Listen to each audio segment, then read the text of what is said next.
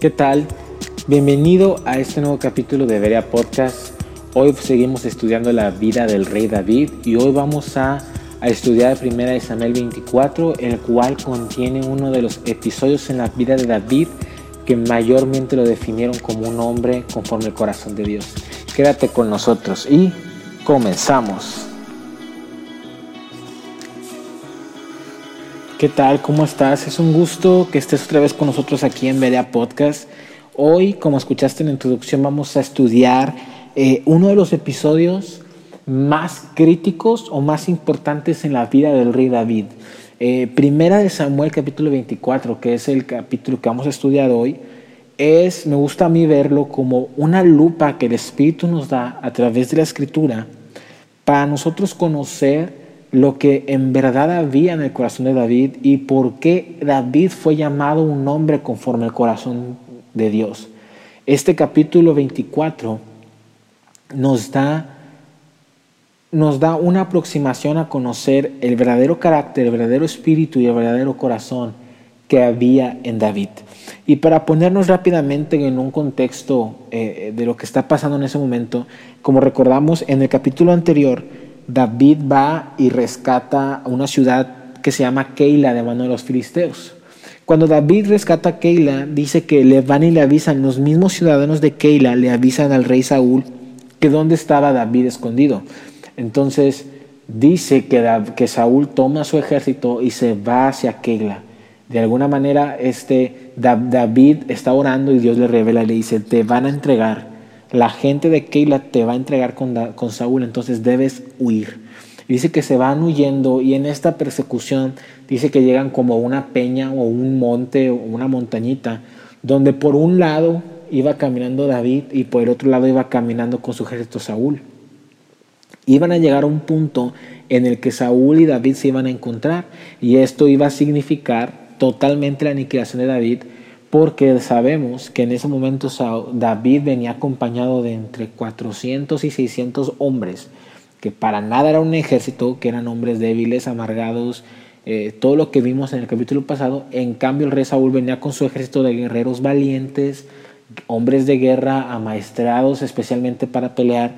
Esto iba a significar la muerte de David. Y justo cuando se van a encontrar, dice que llegan y le dicen al rey Saúl, oye, rey Saúl, los filisteos están atacando a Israel y que en ese momento el rey Saúl dice, tengo que ir para allá y va a defender a Israel y a pelear contra los filisteos.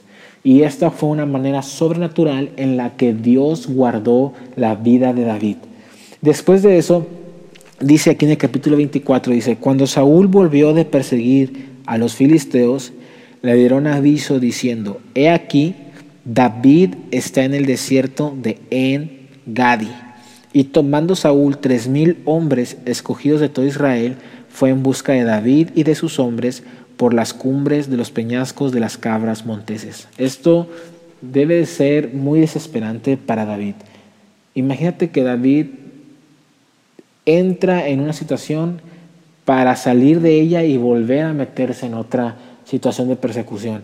Aquí el rey Saúl ya estaba llegando a un nivel impresionante de persecución y de hostilidad hacia David, que ya David no encontraba refugio, no encontraba reposo, porque a donde llegaba el rey Saúl se enteraba dónde estaba e iba y lo buscaba. Entonces David estaba viviendo ya un, nivel de, de desesperación y de incomodidad extremo. Y no solo eso, dice que el rey Saúl empezó a pagarle de su bolsillo, de su dinero, a tres mil hombres escogidos del ejército de Israel para que se, solo se abocaran, solo se ocuparan de una cosa, rastrear a David, saber dónde estaba David y, qué, y dónde lo podían encontrar y matarlo para que lo trajeran a él. Entonces, era, la verdad, era una situación muy desesperante para, para David. Este, en lo que estaba viviendo. Y dice que fueron a buscarlo a donde estaban. Y dice en el versículo 3, cuando llegó un redil de ovejas, el rey Saúl, en el camino donde había una cueva, entró Saúl en ella para cubrir sus pies y David y sus hombres estaban sentados en los rincones de la cueva. Aquí no está hablando que el rey Saúl llegó a, a una cueva lo suficientemente grande como para tener un rebaño completo de ovejas en ese, en ese entonces. Esto nos indica que era una cueva bastante grande donde fácilmente David y sus, y sus hombres se pueden ocultar. Ahora, cuando dice que el rey Saúl entró para cubrir sus pies, eh, básicamente es lo que la Biblia nos quiere decir. Si tú lo lees en otra traducción un poco más moderna, te vas a dar cuenta que esto habla de que el rey Saúl entró a hacer sus necesidades, entró a hacer del baño. Y vaya sorpresa, ahí estaba David. Y déjame decirte, no hay coincidencias en el reino. Eh, el que el rey Saúl pasara por ahí y que en ese momento le dieran ganas de ir al baño y que entrara precisamente a la cueva donde estaba oculto David, no fue una coincidencia, eso fue un momento divino, un momento diseñado y puesto por Dios para, para mostrarnos el carácter, para probar el corazón de David y lo que había en él. ¿Sabes algo? hermano o este, hermana que me escuchas, hay momentos en nuestra vida que sacan a relucir lo que verdaderamente somos. Hay momentos, o va a llegar un momento, a todos nos va a llegar un momento en nuestra vida, un momento que es inesperado, un momento que no es contemplado, un momento en lo que se revelará lo que realmente somos, lo que, nos, lo que nosotros hemos construido. Lo que Dios ha formado en nosotros será revelado y entonces se verá dónde hemos invertido nuestra vida.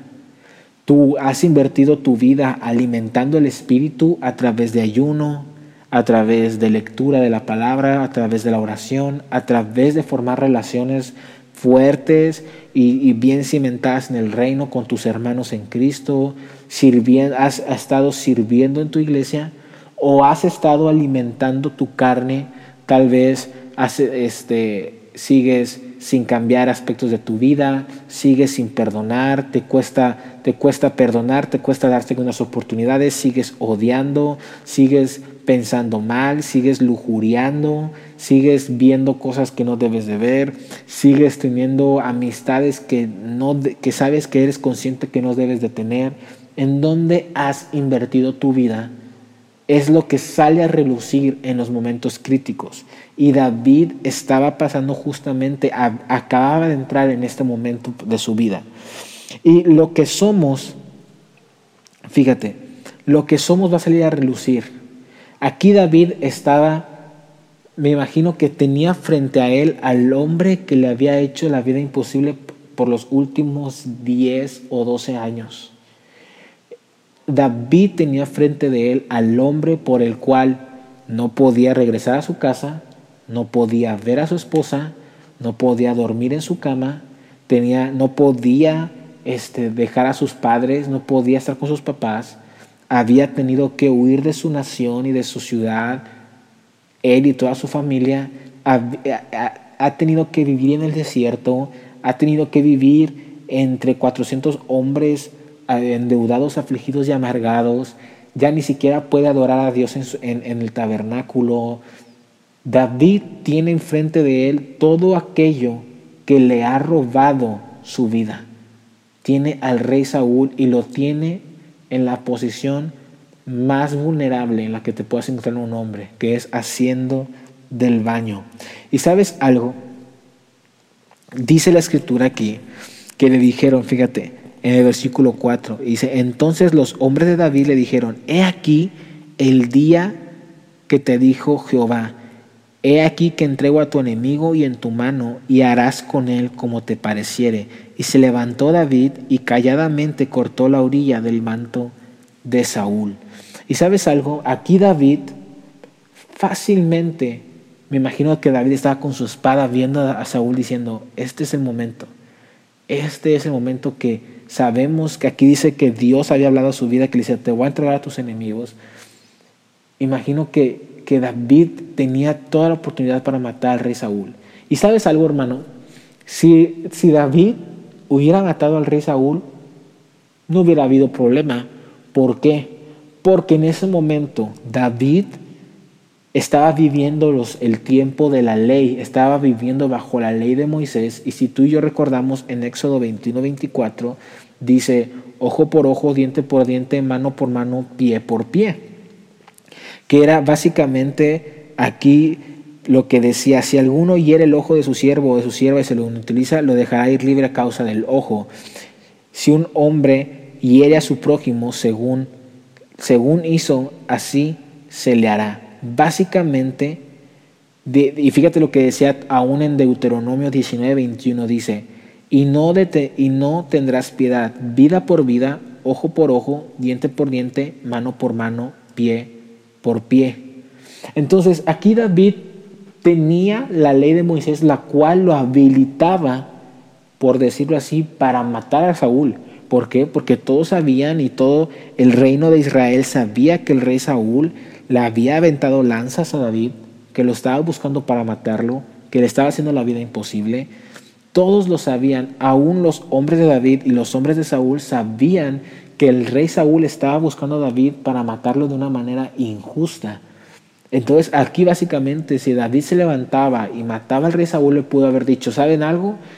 Yo cumplí la ley, ustedes saben que él me ha tratado mal, ustedes saben que me ha querido matar, él levantó antes su lanza contra mí, entonces yo estoy en todo mi derecho de levantar mi espada, porque la, ley dice que ojo por ojo, diente por diente, mano por mano y pie por pie.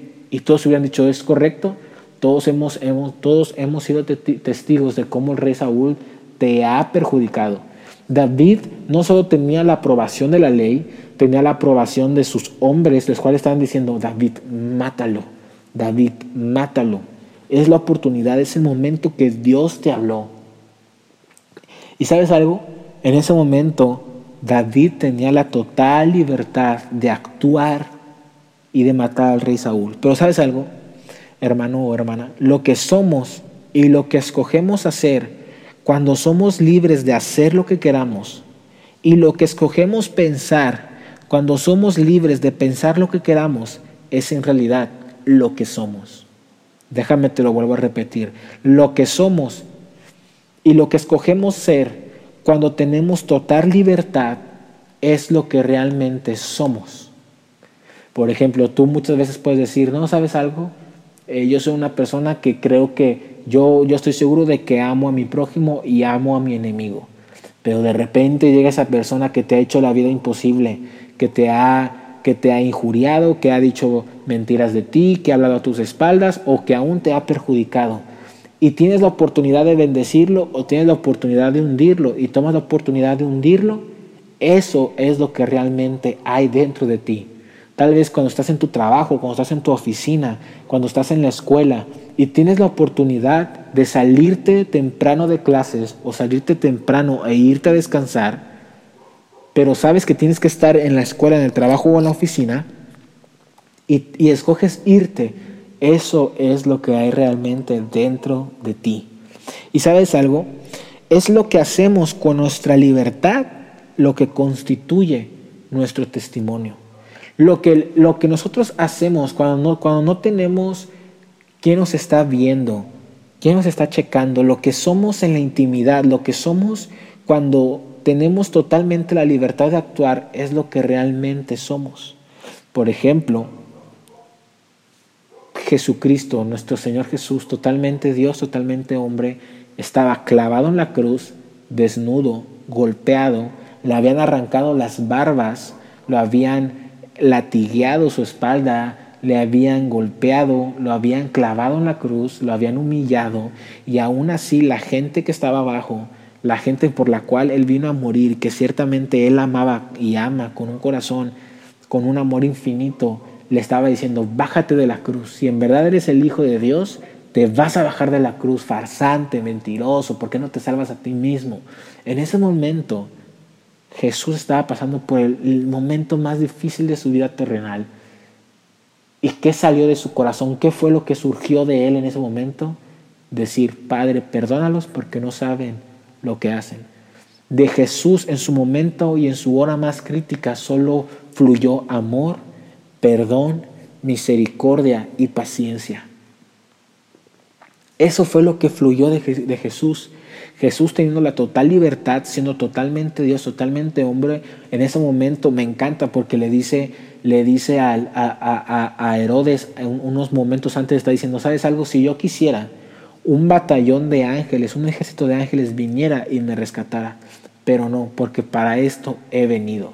Jesús siendo totalmente Dios, totalmente hombre, en ese momento pudo haberse bajado de la cruz y, haber acabado con sus enemigos y todo, pero él, de, él escogió humillarse y, y mostrar el carácter de Dios a ellos, perdón, amor, misericordia, porque eso es lo que había en Jesús.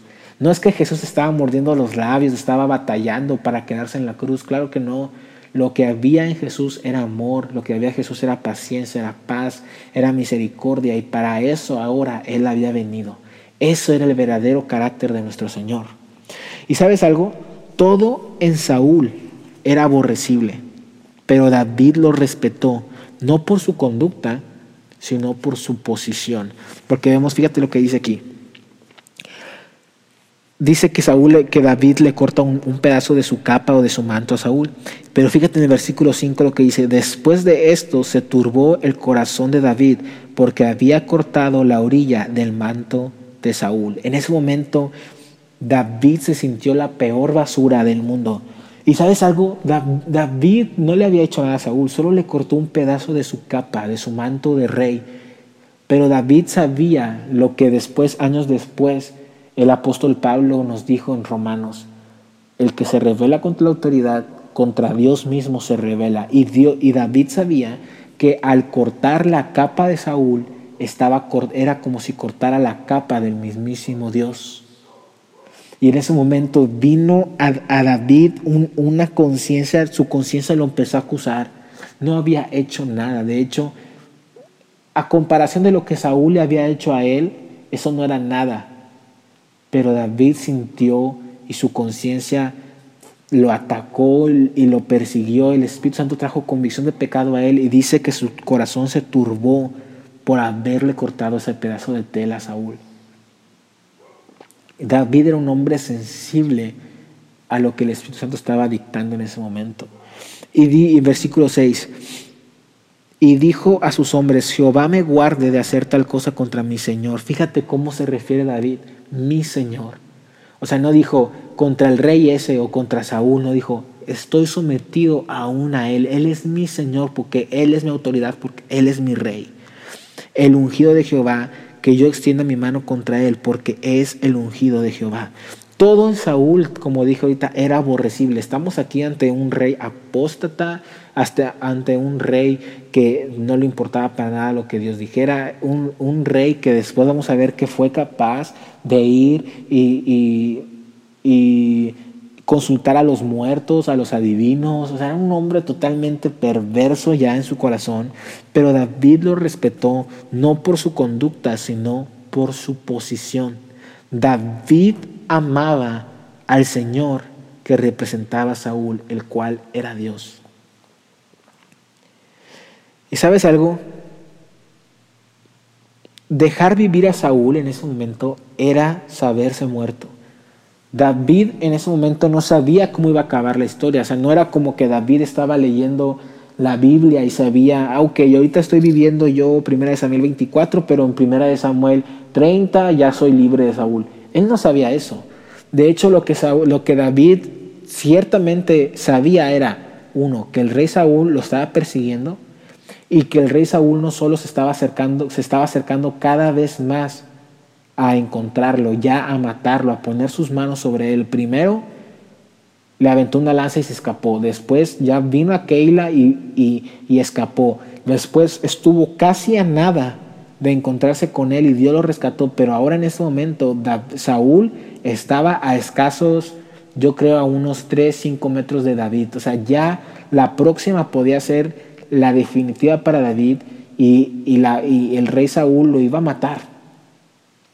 Pero sabes algo, dejar vivir al rey Saúl era la muestra en la que, en la que David mostraba su confianza en Dios. Era cuestión de tiempo para que Saúl lo matara, hermano.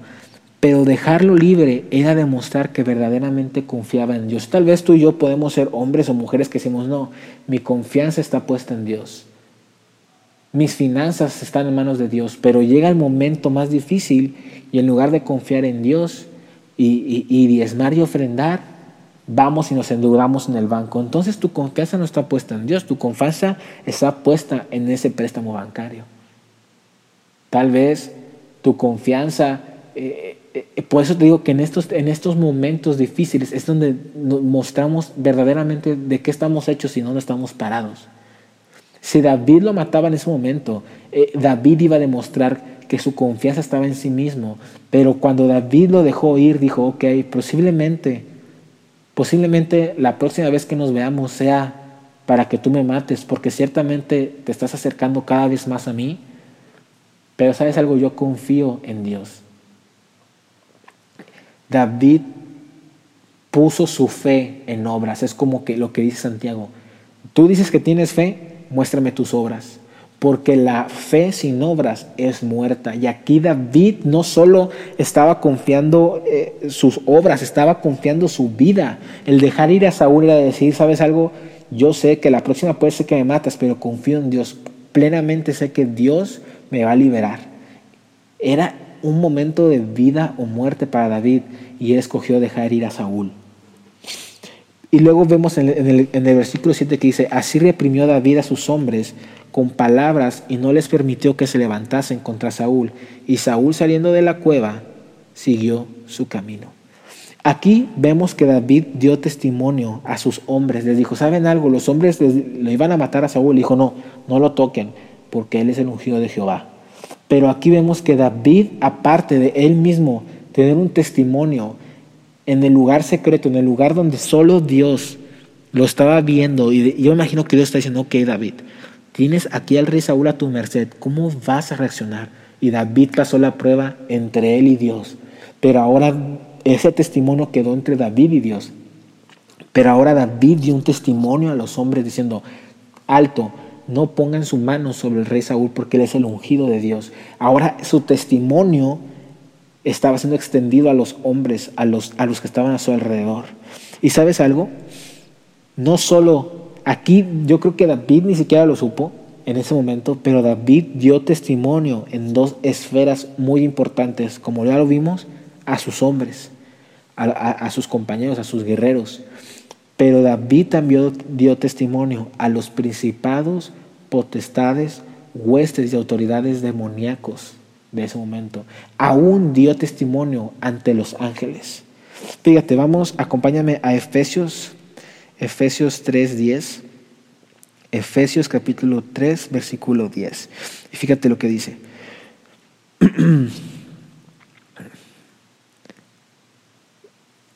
dice, para que la multiforme sabiduría de Dios sea ahora dada a conocer por medio de la iglesia a los principados y potestades en los lugares celestiales conforme al propósito eterno que hizo en Cristo Jesús nuestro Señor.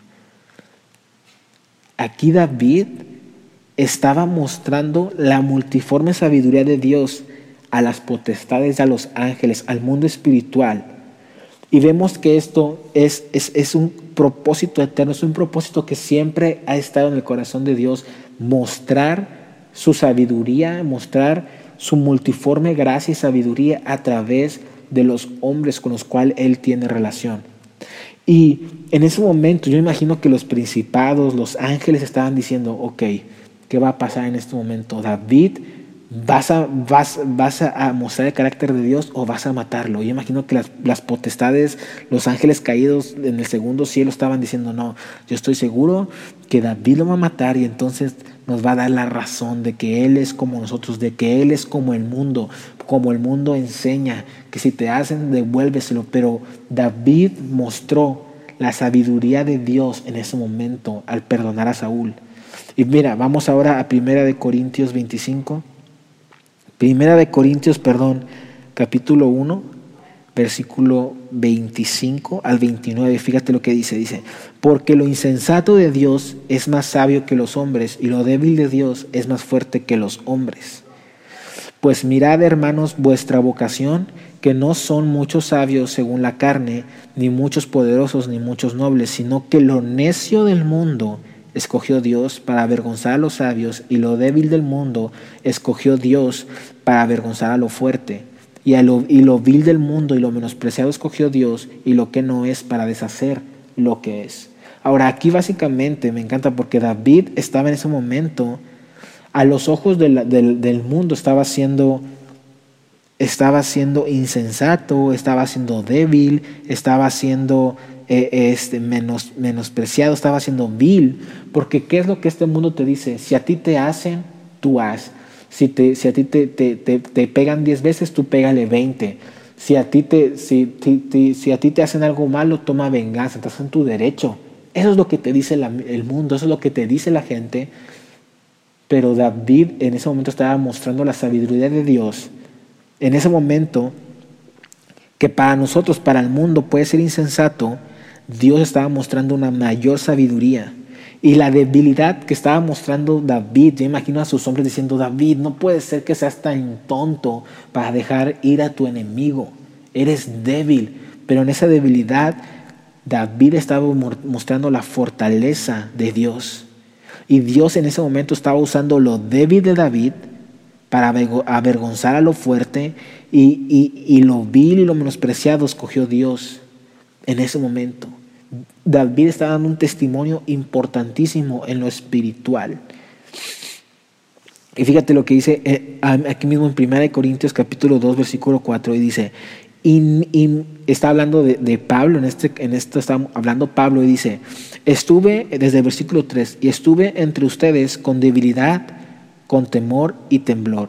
Y mi palabra y mi predicación no fueron con palabras persuasivas de humana sabiduría, sino con demostración del Espíritu y de poder. En ese momento lo, lo parafraseamos a esta situación de la vida de David, y David estaba ahí frente a su mayor enemigo, mostrando debilidad a los ojos del mundo, mostrando temor y mostrando temblor. En ese momento debilidad, diciendo, eres débil porque no lo mataste. Estás mostrando temor, de seguro le tienes miedo y por eso no, no, levantaste tu mano. O, tal vez dijiste, mostró temblor, honra, está honrándolo. Y en ese momento estaba mostrando el verdadero eh, demostración del espíritu y de poder. Porque eso es lo que estaba mostrando David en, esta, en este capítulo. Entonces David en su momento de mayor debilidad, en este momento de mayor debilidad a los ojos de, tal vez de sus, de sus soldados, fue una sombra perfecta de Cristo, como dice en Colosenses 2.3, que dice, ya para terminar, fíjate lo que dice, en el momento de mayor debilidad, dice 13.15, perdón, 2, 15, y dice, y a vosotros, estando muertos en pecados y en la circuncisión de vuestra carne, os dio vida juntamente con él, perdonándonos todos los pecados, anulando el acta de los decretos que había contra nosotros, que nos era contraria, quitándola del medio y clavándola en la cruz, y despojando a los principados de las potestades, los exhibió públicamente, triunfando sobre ellos en la cruz. ¿Dónde está, nos dice aquí Pablo que triunfó Cristo? En la cruz. Cristo en su mayor momento de debilidad, que fue la cruz, debilidad a los ojos del mundo, que era ver al Hijo de Dios ahí clavado en la cruz y muriendo, en ese momento de mayor debilidad dice que despojó a los principados y a los potestades y los exhibió públicamente.